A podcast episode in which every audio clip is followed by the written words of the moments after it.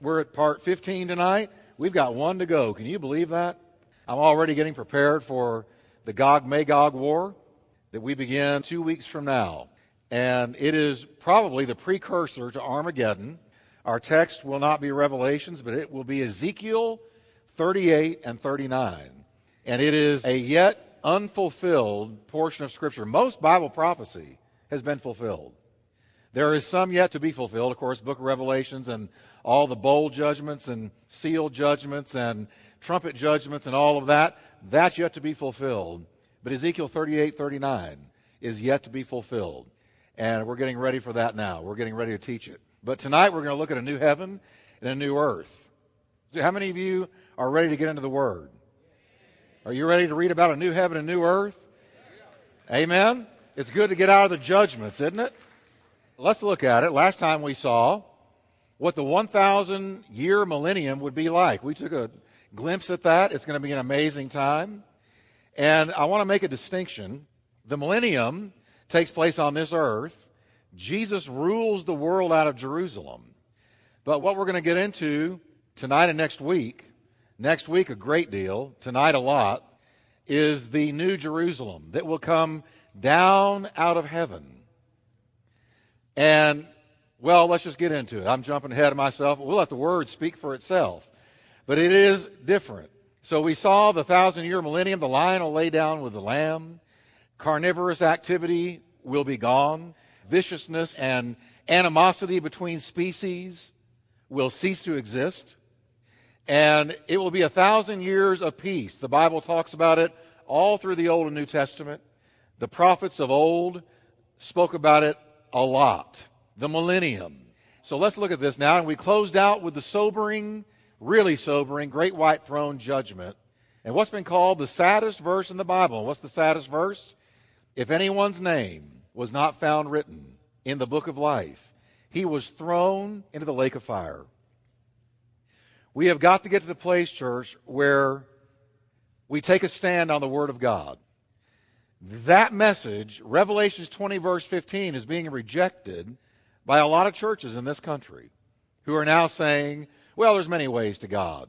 There's many ways you can be saved. There's many ways, not according to the Bible I read. I don't know what verse you've got and what version you've got, but my Bible tells me what we're looking at right there. There is going to be a judgment. There is going to be a reckoning. There is going to be a consequence. And your life will be pulled up before God and you will answer for the deeds that were done in your body unless the blood covers your life. Think very seriously tonight, friend, dear sir, dear ma'am. If you have never accepted Christ into your heart, I urge you to consider the claims of Jesus and of the Word of God. And don't be caught without Christ when you enter eternity. You have no guarantee of a tomorrow no guarantee of a next week. Right now, he could return. And where would you be? I hope you would be looking forward to seeing him. Now, chapter 20 spells the end of all civilizations. The final judgment has taken place, the great white throne, and we stand on the brink of a brand new day. Now, the final two chapters of John's Revelation describe the celestial city, and it is so powerful. I'll tell you, eye has not seen, and ear has not heard, neither has it entered into the heart of men the things God has prepared for those who love him. But then Paul says, But God has revealed them unto us by his Spirit. Well, how did he reveal them?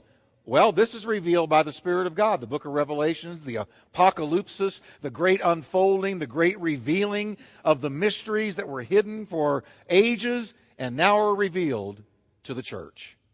And so, we're going to look at that celestial city, as John Bunyan called it, the glowing and glorious capital of the universe. And the place with heavenly mansions dwelling places that Jesus has gone to prepare for his own. He's still in the carpentry business. Amen? I mean, he's still building. Listen, there's a mansion with your name on it. I said, there's a mansion with your name on it. There is a house with your name on it. It's there with your name on it. because of the blood of the Lamb. You're moving someday, whether you like it or not. But once you get there, you're not going to want to come back. He built you a place. That's what it says. Now, like one taking a time trip into the future and into eternity, the new heaven and earth are now unveiled before the aged apostles' eyes. Forty times in the Revelation, John states that these were things that he saw. I saw these things. He says that 40 times. I saw, I saw, I saw. 40 times. Look at Revelations 21 1. Here we are in the 21st chapter. Then I saw what kind of a heaven? New. And what kind of earth? He said, I saw it. For the first heaven and the first earth had passed away. And there wasn't any longer any sea, no oceans. There will be no sea on the new planet Earth, neither a vast expanse of water, as now with island continents, nor a foaming sea of wicked humanity, which Isaiah spoke of when he said in the 57th chapter and 20th verse, For the wicked are like the troubled sea, when it cannot rest. Verse 2 says, I saw the holy city, the new Jerusalem, coming down out of heaven from God. Now, this is after the millennium, after the great white throne judgment, after the thousand year millennium. This is a millennium down the road. He said, I saw coming out of heaven a city prepared as a bride beautifully dressed for her husband. Oh, I tell you, God's got good things cooking in the oven, church. All things are created brand new. A genuine new creation occurs. John said, the new Jerusalem. Suddenly, a great voice speaks out of heaven. So he's seeing and he's hearing. You know what blows me away? And I just want to say this before we read this verse. Keep in mind, the man that penned this revelation was an old, blue collar, former fisherman, uneducated, unlearned in any of the schools of that day. Look at this that we've studied for now 15 weeks. Look at it.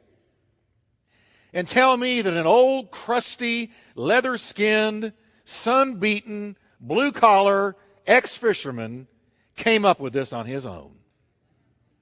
Mm-mm.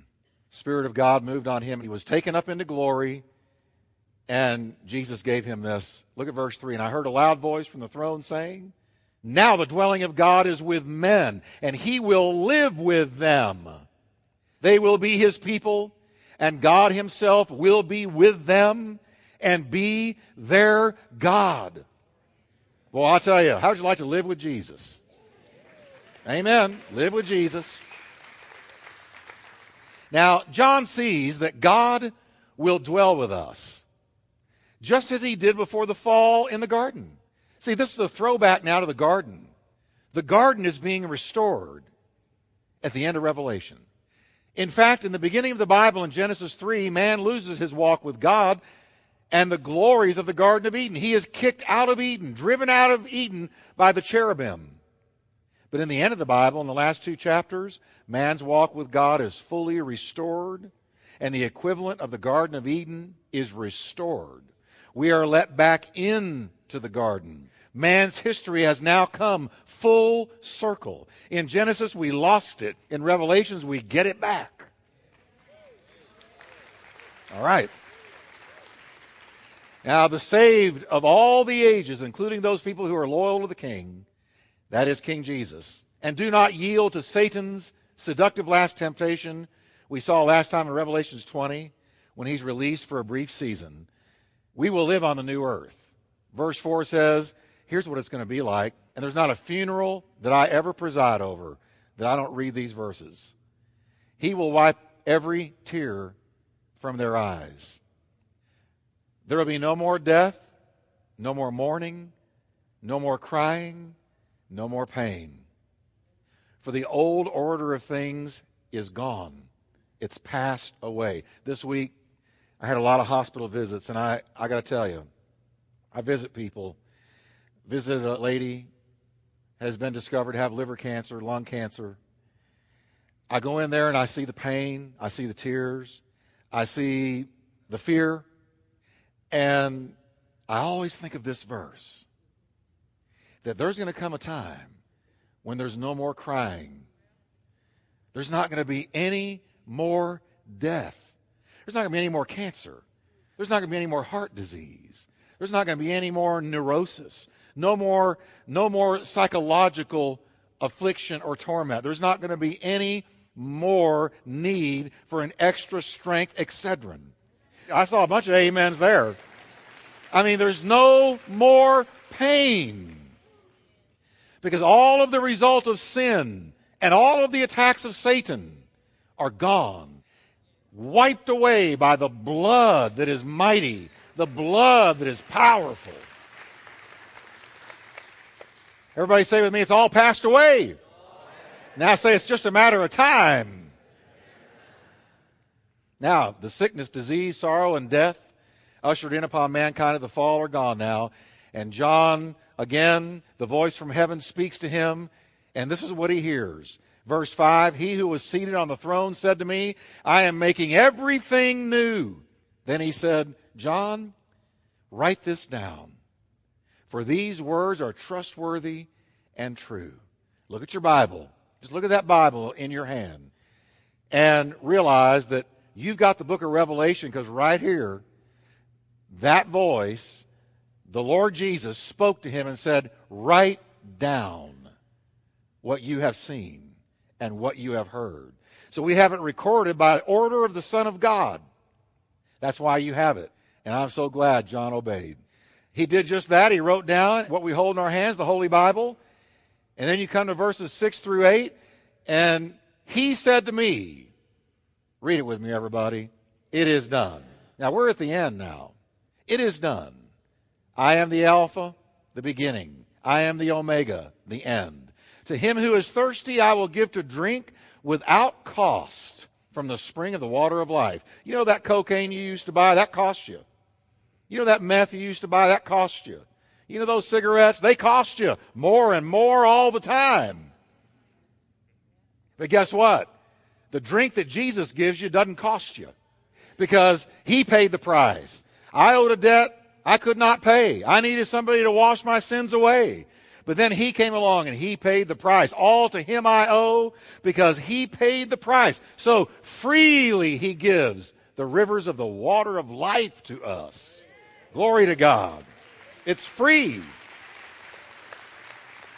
And isn't it interesting? These last two chapters, even the last two chapters of the Bible, when all this has happened and all this judgment, the end of civilization, the last two chapters are filled with invitations from the Holy Spirit to take advantage of the grace of God while you can.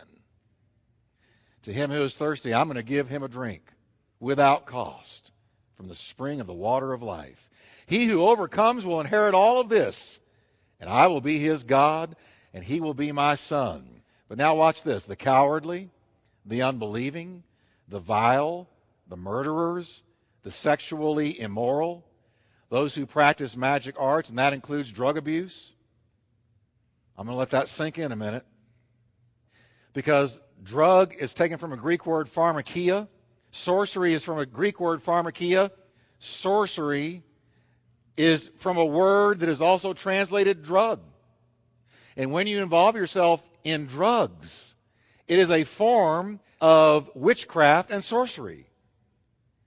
You're looking for something to alter your mind. You're altering your mind. And let me just give you a little key here. This is free. I'm just going to digress for a second and tell you the truth about drugs. You involve yourself in drugs and you're opening a door to the devil. It is a gateway to hell. It's a gateway to that dark abyss you're opening yourself up to demon powers. The minute somebody around you, if you're out with some of the crowd and one of them says to you, Hey man, look at this. How would you like to snort a little bit of this, drink a little bit of this, smoke a little bit of this, shoot a little bit of this? Say to yourself right then, look at them and see the face of the devil. They are not your friend. They are not your friend. They are a willing accomplice of the devil to destroy your life. Don't tell me it's not true. I know it's true. I've seen too many people totally destroyed. You don't have to sit and debate with them. You don't have to sit and say, well, you know, I didn't, I, I, I, you know, don't let them say to you, just try it. No, you don't need to try one time putting your hand into a flame. You don't need to try one time walking on hot coals. You don't need to try one time jumping off a 10 story building, do you? Why should you need to try the devil's brew one time? Just be a not even once person. Not even once. You'll end up going places saying things, doing things you never planned on. You know what I'm saying. Because, see, he calls magic arts, that's taken from pharmakeia, drugs. The idolaters and all liars. Look at this list. What a great list. Their place will be in the, where will it be? Where will they end up? In the fiery lake of burning sulfur. What he's doing is he's describing what earmarks the lives of people who are not redeemed.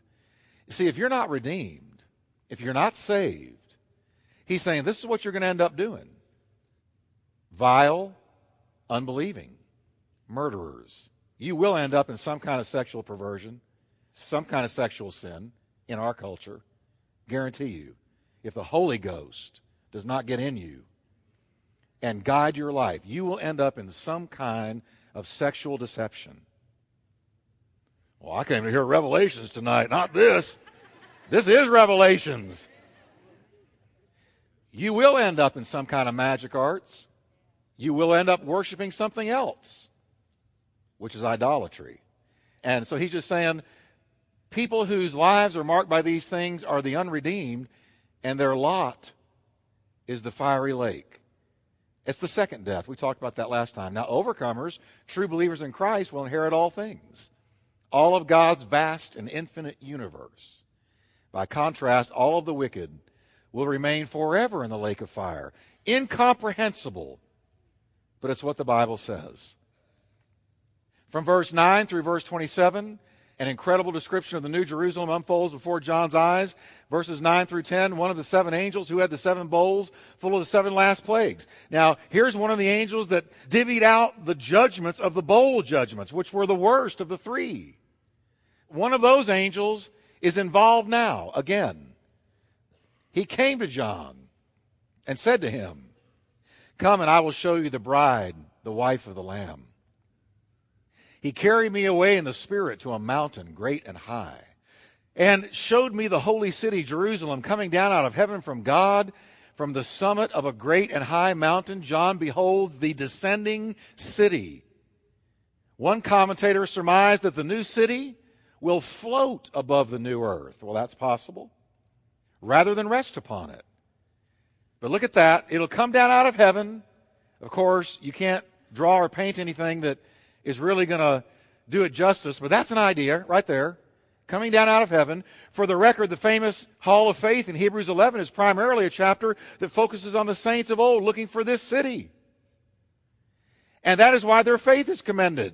He says in Hebrews 11, verse 13, all these people, the Old Testament saints, were still living by faith when they died. They did not receive the things promised. They only saw them and welcomed them from a distance. And they admitted that they were aliens and strangers on earth. I'm in the earth, but not of it. People who say these things show that they are looking for a what, everyone? City of their own. If they had been thinking of the country they had left, they would have had opportunity to return. But he says instead they were longing for a better country, a heavenly one. Therefore God is not ashamed to be called their God, for he has prepared what? A city for them. It's that city we're looking at right now. John describes it in verse 11. It shone with the glory of God, he says. And its brilliance was like that of a very precious jewel, like a jasper clear as crystal. The city in which the redeemed of the ages will dwell will shine and shimmer with a supernatural glory. It'll glow with the glory of God like a jasper stone, clear as crystal. You won't need a flashlight. You won't need a lamp. You won't need a 100 watt bulb. The glory of God lights the city. Verses 12 to 14, it had a great high wall with 12 gates and with 12 angels at every gate. Hallelujah. Every time you go in and out, hey, there's an angel. Greeting. On the gates were written the names of the 12 tribes of Israel. There were three gates east, three north, three south, and three on the west. The wall of the city had 12 foundations, and on them were the names of the 12 apostles of the Lamb. Now, right there, that's one artist's rendition of the gate because it said that it's like a pearl, so he made the gate door round and the opening round. I don't know. Again, you can guess, you can surmise, but when you finally see it, oh my. Now, surrounding the cosmic metropolis will be a wall of jasper adorned with 12 gates inscribed with the names of the 12 tribes of Israel. This fact intimates that God's covenant people, the Jew, will have access to the city to worship Jehovah God and the Lamb. Because at the end of the War of Armageddon, they have an awakening. There is a revival among the Jewish people. Their day is coming. Their rejection of Messiah is going to end. The blindness that has covered their eyes is going to be lifted. Okay? Spiritual nugget here God will never forget his covenant people starting with the promise he made as far back as Genesis 12, when he promised Abraham, the first Semite, I'm going to bless those that bless you, curse those that curse you, and through you all the families of the earth are going to be blessed. Here it is. Now, verses 15 through 17. The angel who talked to me held in his hand a gold measuring stick to measure the city, its gates, and its wall. Now, we're about to find out how big the New Jerusalem is. When he measured it, he found it was a square, as wide as it was long. In fact, he went and measured it, and he came back and said, Here's what I measured its length and width and height were 1,400 miles. Now, 1,400 miles high. You in outer space there. 1,400 by 1,400 by 1,400 miles. There's room for you. Some of you are worried about, am I going to have a little condo or a great big mansion? Listen, there's going to be plenty of room for you. You're not going to be in an apartment in heaven. Oh no, you're going to have a mansion. It's going to fit. Look at this. Then he measured the walls and found the walls to be 216 feet thick, according to the human standard used by the angel. Just how wide? And how high this urban center will be is difficult to comprehend. It'll be 1,400 miles long, wide, and high. And you know what? That's not all of heaven. That's just the city of God. That's just the city of God. Whether it's somewhat like a cube or a pyramid is a matter of conjecture, but it will have ample space for millions and millions of the redeemed from all ages. You're going to be able to go down the street, say hi to David. You're going to be able to go the other way and say hi to Isaiah. You're going to be able to go check in on Simon Peter. You're going to be able to say hi to Paul. And we're all going to go find Adam and kick him. and Eve, too. They're all going to be there, Old and New Testament saints. Now, did you know that 12 is the number for government in Scripture? There's 12 tribes, 12 apostles. 12 is all through the Bible, and it's the number for government. Therefore, this is the eternal center of divine rule. This is it. John continues in verses 18 to 20 the wall was made of jasper, and the city was pure gold, as clear as glass. The wall of the city was built on foundation stones inlaid with 12 precious stones. The first was jasper, then sapphire, third agate, fourth emerald, the fifth onyx, the sixth carnelian, seventh chrysolite, eighth beryl, ninth topaz, tenth chrysoprasus, the eleventh jacinth, the twelfth amethyst. Well, what does that mean? Jasper is like light blue quartz. There you go, right up there. We did our best to get the colors right. Sapphire is deep blue. Agate, I can remember as a kid doing everything I could to get agate marbles. shooters and boulders. I was big time into shooting marbles. And if you got agates, they had value. I mean, you would lose a bunch of glass marbles and steely marbles to get an agate marble. Now I got a whole city made of agate. It can be light, brown, or white. Look at these colors that God makes heaven with. Emerald is rich gramethyst. Sardonyx is milk white with reddish strips. Carnelian is flesh colored. Chrysolite is golden yellow with some green. Beryl is aquamarine, one of my favorite colors. And topaz is pale blue. Chrysoprasus is golden yellow with some green. Jacinth is a gorgeous violet. Amethyst is deep blue and red combo with flashes of purple. And you know what is so cool about this? People who have gone through this life without sight, look at the colors they're going to see. Look at the colors they're going to see. Beautiful what God does with heaven. And as if that weren't enough, John says that in verse 12, the 12 gates were made of pearls. Each gate from one single pearl. Say with me, that's a big pearl. That's a big clam. And the main street was pure gold, as clear as glass. Now, what we're about to hear is my all time favorite pastor, Howard Conatser, Pastor Sonny Conatser's daddy. He was my pastor. When Kathy and I, when I was still single, she was still single. I ministered at Beverly Hills Baptist Church, had a college and career group there, and we met there, got married there. Howard was a Baptist who got filled with the Holy Spirit and started believing that people could be healed, and he got the right foot of fellowship out of the Baptist church back in those days. And the church that we were going to exploded from 800 to 45,000 people in a matter of a year or less. We had to rent the Bronco Bowl Auditorium to take care of all the people. And before we moved to the building, Howard was preaching one Sunday morning and had a major heart attack. He turned around to his head deacon, whose name was Blackie. He said, Blackie, I'm having a heart attack. He walked into his office and fell. Before the ambulance got there and after the ambulance had gotten there, he died. They had to revive him. But before he was revived and literally brought back from his heart having totally stopped, he had a vision of heaven. He came back to the church to share what he had seen when the doctor said, You're not ready, he said, Well, I got to go tell the people what I saw. And they said, Well, don't get excited. it's not a great recording because it's off of a cassette tape from 1975. So it hisses. It's not a great recording, but let me let Brother Howard, who's now with the Lord, tell his story. Suddenly, I was on a large rock, a huge rock, like a cliff.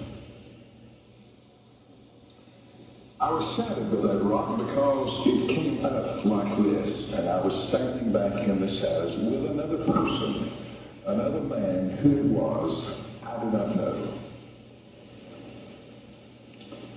I looked down, and there was the most beautiful river I have ever seen. So there is a river. I did not see its beginning nor its end. It was the most beautiful, peaceful, placid river that I've ever beheld in all of my life. And then I looked out, and the Lord let me see the holy city, the New Jerusalem. Beautiful. Beautiful. I feel like John felt on Patmos. There are no words to describe no words.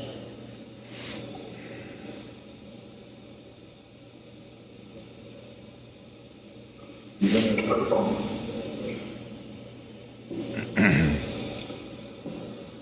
Several things things I noticed about this city. I noticed the buildings. There are mansions there. They look to me more like castles. Now don't try to compare my experience with anyone else's. I'm not trying to compare mine with anyone else's. God lets different people see different things. But these were the most beautiful mansions I've ever seen, all white. The whitest white, the purest white. So pure, so white. The cleanliness of that city was beyond all imagination.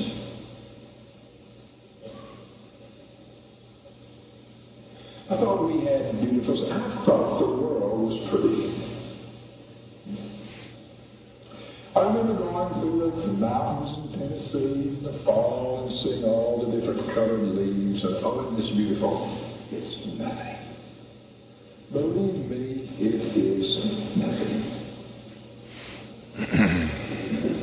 and I can understand when I saw that city and I saw its beauty, and I saw its purity, and I saw its cleanliness. In a moment, I'm not saying this is an angel, for there are many kinds of heavenly beings.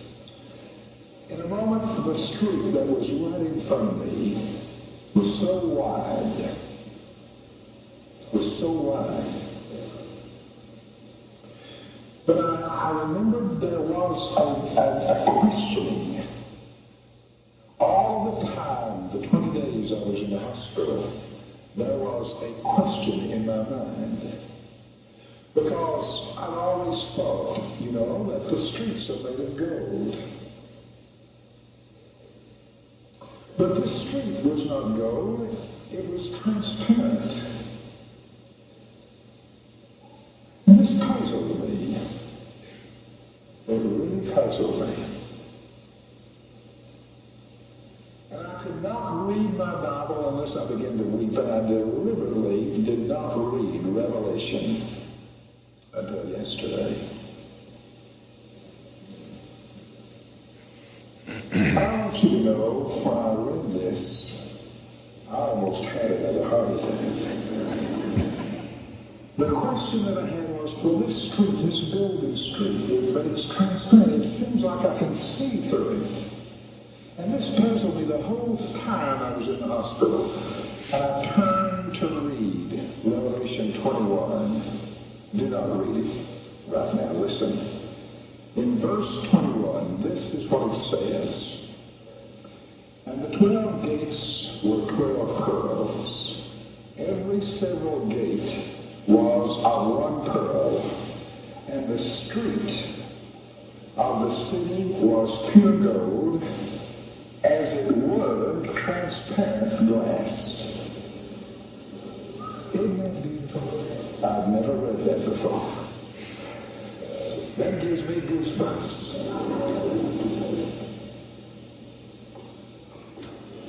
The gold that we know is not the gold that's in heaven.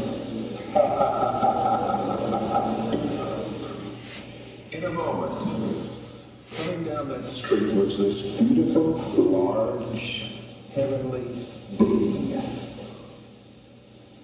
And I noticed that this heavenly being was not walking, neither was this heavenly being flying, but just as if he was on air, just moving along.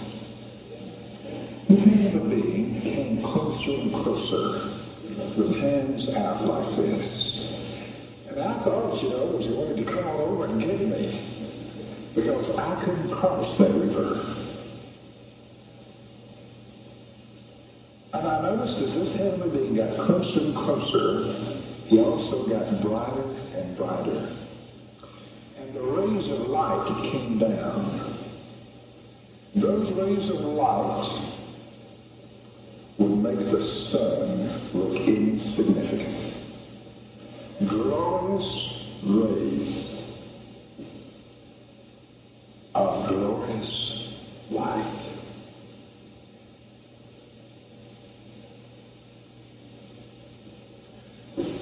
And as this heavenly being got closer, and I saw the light coming down, Up.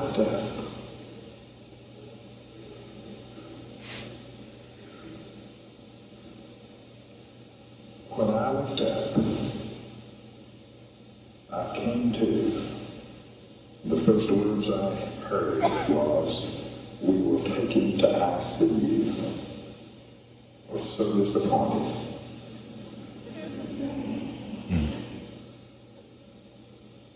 I want to close this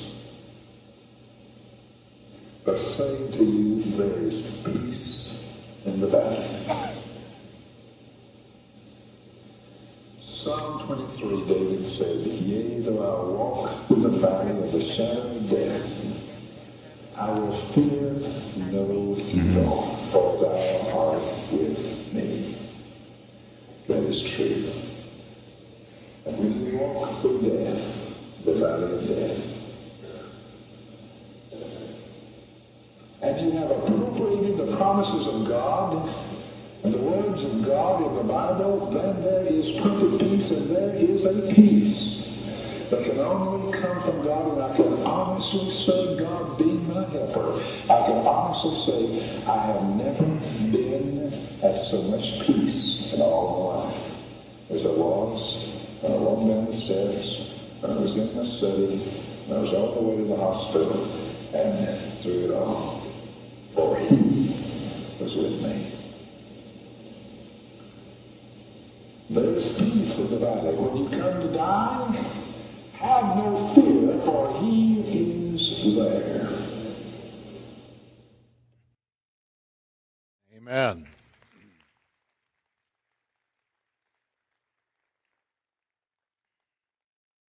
I would give anything to hear him preach again. Wrap it up. Isn't that powerful? Powerful. All right. No need for electricity. No need for street lights, security lights, sun, moon, or stars. Because the glory of the Lamb literally lights up the city. And as Howard shared, the rays of light coming off that being that approached him made the sun pale. Verses 22 to 23 I saw no temple in the city, John says. For the Lord God Almighty and the Lamb are its temple. And the city has no need of sun or moon, for the glory of God illuminates the city, and the Lamb is its light. Folks, heaven's real. Heaven is real. Verse 24 to 25 as we approach the end. The nations, John says, will walk in its light and the kings of the world will enter the city in all their glory. Its gates will never be closed at the end of day because there's no night there. Because there's no more crime, no need for locks or bars or gates or fences or tasers or guns. Jesus can take away my Second Amendment rights in heaven, that's fine. Until then, I got my guns. Nighttime does not exist. 26 to 27, and all the nations will bring their glory and honor into the city. Nothing evil will be allowed to enter, nor anyone who practices shameful idolatry and dishonesty, but only those, read it with me, whose names are written in the Lamb's book of life. The saved and the faithful Gentiles of the millennial age, as well as the Israelites, are brought to this new earth. None but the saved shall ever enter. There will be no second chance. Let's stand together, can we? Let's bow for a moment of prayer. I want to talk right to anyone here tonight who has not made peace with God. I don't know. There might be one, maybe more. But I want to be sure that before we close, anyone who needs to has been given the opportunity to make peace with God. You know, friend, this is the hour of grace, but as we're seeing in the Word of God, the day will come when the age of grace is over. Why would you go one more day without making peace with God? If you need to make peace with God tonight, you know you're not where you ought to be in your walk with Him. Maybe you've never had the miracle of being born again. Do you know that right now you can leave this building tonight with the peace of God because you've made peace with God? There's only one way to do it, and that's through the blood and the cross of Jesus Christ. Why would you let that go? Why miss this opportunity? You say, Pastor Jeff, I used to walk with him, but I've drifted, I've gotten away, but he's already been dealing with me to come back and make it right. Or, I don't know that I've ever truly been born again, been in church, heard messages, but I don't know if me, myself, if I've ever had a spiritual renewal, a spiritual regeneration. And I'd like to be sure tonight. If you're in either one of those categories, would you let me pray for you? Just slip your hand up right where you are and say, Pastor, that's me. I need Jesus tonight. I need to make sure I see you. Put your hands up high where I can see you. I need to make it right. God bless you. I'm going to ask if your hand is raised, do something. Forget about everybody in this place. But if your hand is raised, I'm going to ask you to slip out and come and stand with this little girl and this lady that are already down here. Come and stand. And I'm going to pray with you tonight. Slip out and come. Who cares what people think? Doesn't matter what people think. It matters what he thinks. Come and pray. And let's be sure that we're right with God tonight as we sing. You slip out and come. If there's any question,